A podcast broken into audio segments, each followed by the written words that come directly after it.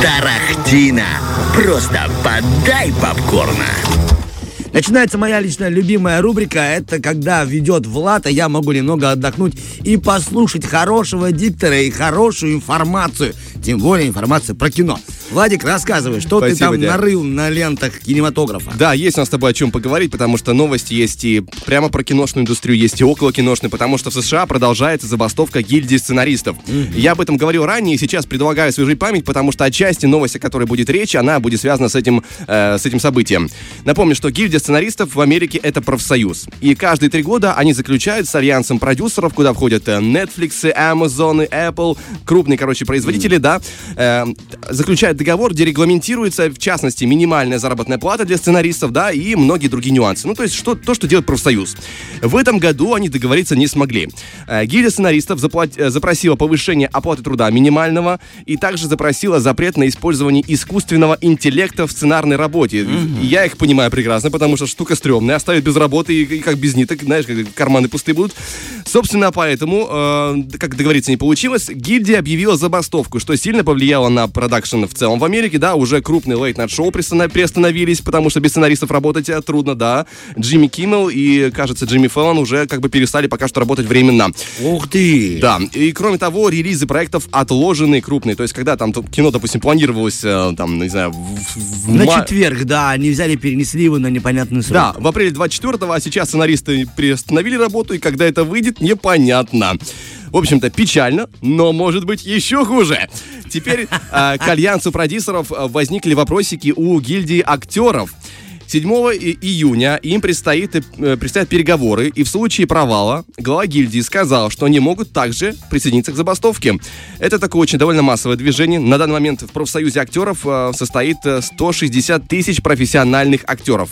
Многие члены организации являются очень обеспеченными людьми, но тем не менее вместе с ними тысячи голливудских э, артистов э, приходится им регулярно сталкиваться с проблемами низких зарплат, инфляции, радикальных изменений индустрии, влекущих за собой безработицу. Поэтому есть кому отказываться от работы, как, отка- э, как э, оказывается, да, потому что мы-то знаем очень много больших крупных имен, известных, а вот а, отдельный, да, средний артист по заработной плате, по известности, вот он, конечно, может сказать, ребята, нет, и что вы будете делать без меня, очень большой вопрос. Поэтому Ну как... да, а артисты массовых сцен, все, пожалуйста, и только теперь кассовые будут везде бегать, а не хватит денежек оплатить. Такие Поэтому гонорары. у продакшена Америки очень большие проблемы, если продюсеры не смогут умерить свою жадность. Если, конечно, они смогут договориться, тогда все будет плюс-минус налажено, хотя бы со сценаристами э, не разбери, хотя бы, пока что.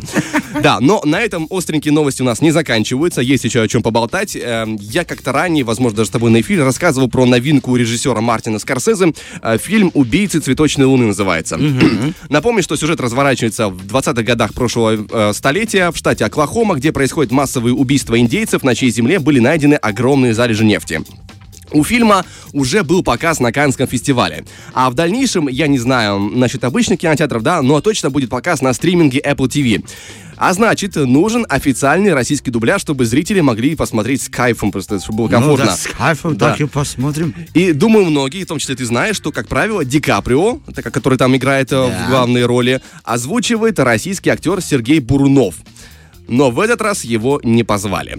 Так, Об этом артист рассказал в беседе с порталом Кинопоиска. И конкретную причину Бурунов не назвал, но по его словам, в этот раз просто вы- выбор пал на другого актера. Его имя этого актера пока не раскрывается. И вообще, Бурунов озвучил Ди Каприо с 2004 года. И только один раз э, исключением был фильм «Отступники», где его озвучивал другой актер. Ну а сейчас вот такая ситуация. Странная, странная. Ничего не понятно. так но... хотелось бы узнать причины, эти все, знаешь, подковерные игры. Потому что ты участвовал в таком-то шоу. Нельзя ходить Ди Каприо в шоу. И он, Бурунов, «А, зачем я это сделал? Либо наоборот, Ну, ищут новые голоса. Я думаю, что он не случайно молчит. Э, Я я думаю, там Наверное, есть да. свои истории, которые нам пока что недоступны нам простому смертному зрителю. Ну у нас что доступно? Новости, конечно же. И в завершении поговорим про предстоящий проект, который продолжает укомплектовываться и обрастать новыми актерами. Это байопик про Боба Дилана. Известный, да, певец. э, Во многом широкой публике он известен больше как э, автор автор песни Knocking on Heaven's Doors, да, или Достучаться до небес. Собственно, э, к фильму. Изначально было известно, что роль Боба Дилана достается Тимоти Шаламе, который стал в последнее время прям звездой Голливуда. Я, правда, не понимаю, почему, но так уж произошло. Вы могли его видеть э, в фильме «Дюна» в главной роли. Ну и вот недавно пополнился состав актерский еще одним крупным актером э, Бенедиктом Камбербэтчем. Человек-скороговорка дополняется ко всему прочему. И он воплотит на экране образ певца и фолк-исполнителя Питера Сигера, который сильно повлиял на творчество юного Боба Дилана. Говорят, что музыка Сигера вдохновила его на поиски своего собственного уникального звучания, и он стал для Дилана настоящим учителем еще до того, как они познакомились лично, а позже также он выступил одним из его первых покровителей. В общем, должно быть крайне интересно, тем более такие крупные актеры уже, э, скажем так, э, присоединились к, к фильму, а пока что мы можем только предсказывать, как оно будет. Ну и предлагаю нам небольшой перерыв музыкальный взять, да, в один тречок, и чуть позже поговорим про интересную сериальную новинку. Тарахтина. Просто подай попкорна. Итак, мы продолжаем, конечно же, да, я обещал вам сериальную новинку, сериал, вышедший в начале этого мая. Давным-давно я рассказывал про него как проект еще на этапе продакшена. Сейчас у нас есть готовый продукт, который можно попробовать, пощупать, посмотреть. Сериал называется «Укрытие». А, фантастическая драма и антиутопия в одном лице. Кинопоиск ее оценил 8 из 10, а MDB 8,3 из 10. А это просто ого-го себе. О чем, собственно говоря, сериал? А В недалеком будущем выжившие 10 тысяч человек живут в огромном бункере глубиной в 144 этажа. Люди верят, что мир мертв, воздух снаружи отравлен и выходить на поверхность смертельно опасно. Всю информацию они получают с помощью огромных экранов, на которые транслируется изображение с внешних камер. День за днем, глядя на безжизненный серый пейзаж, обитатели безропотно подчиняются устоявшимся правилам, главное из которых никогда не выходить из бункера. Однако есть те, кому не сильно верится во всю эту историю. И среди них главная героиня, которую играет Ребекка Фергюсон. Вы могли ее видеть в таких фильмах, как «Доктор Сон» и в последних э, фильмах франшизы «Миссия невыполнима». И у нее, тем более, появится шанс оказаться за пределами территории бункера и посмотреть, что там происходит на самом деле. Кроме того, кто еще из известных актеров в фильме будет? Это Тим Робинс, мы его видели по главной роли в фильме «Побег из Шоушенка». Ну и также можно отметить еще а, производство, именно производителей фильма. Режиссер а, Мортин Тильдум, это человек, который снял фильм, помните, это космодри, а, космическая драма «Пассажиры», где были Дженнифер Лоуренс и Крис Пратт в одном фильме.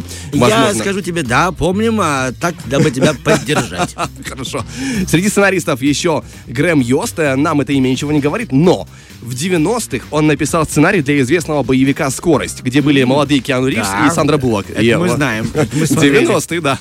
А ты жук.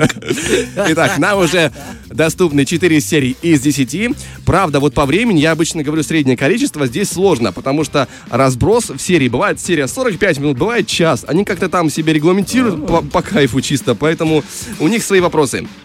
Э, Что говорят по этому поводу кинокритики? Итак, Wall Street Journal написали, что э, несколько утомляющие э, постакалиптические образы, на которых построен сериал, становятся более привлекательными благодаря игре Ребекки Фергюсон, на которой держится большая часть сериала.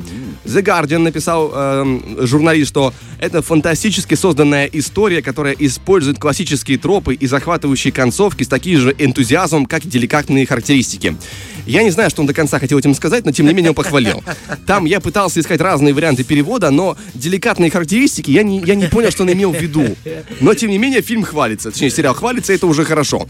Правда, не хвалится не всеми.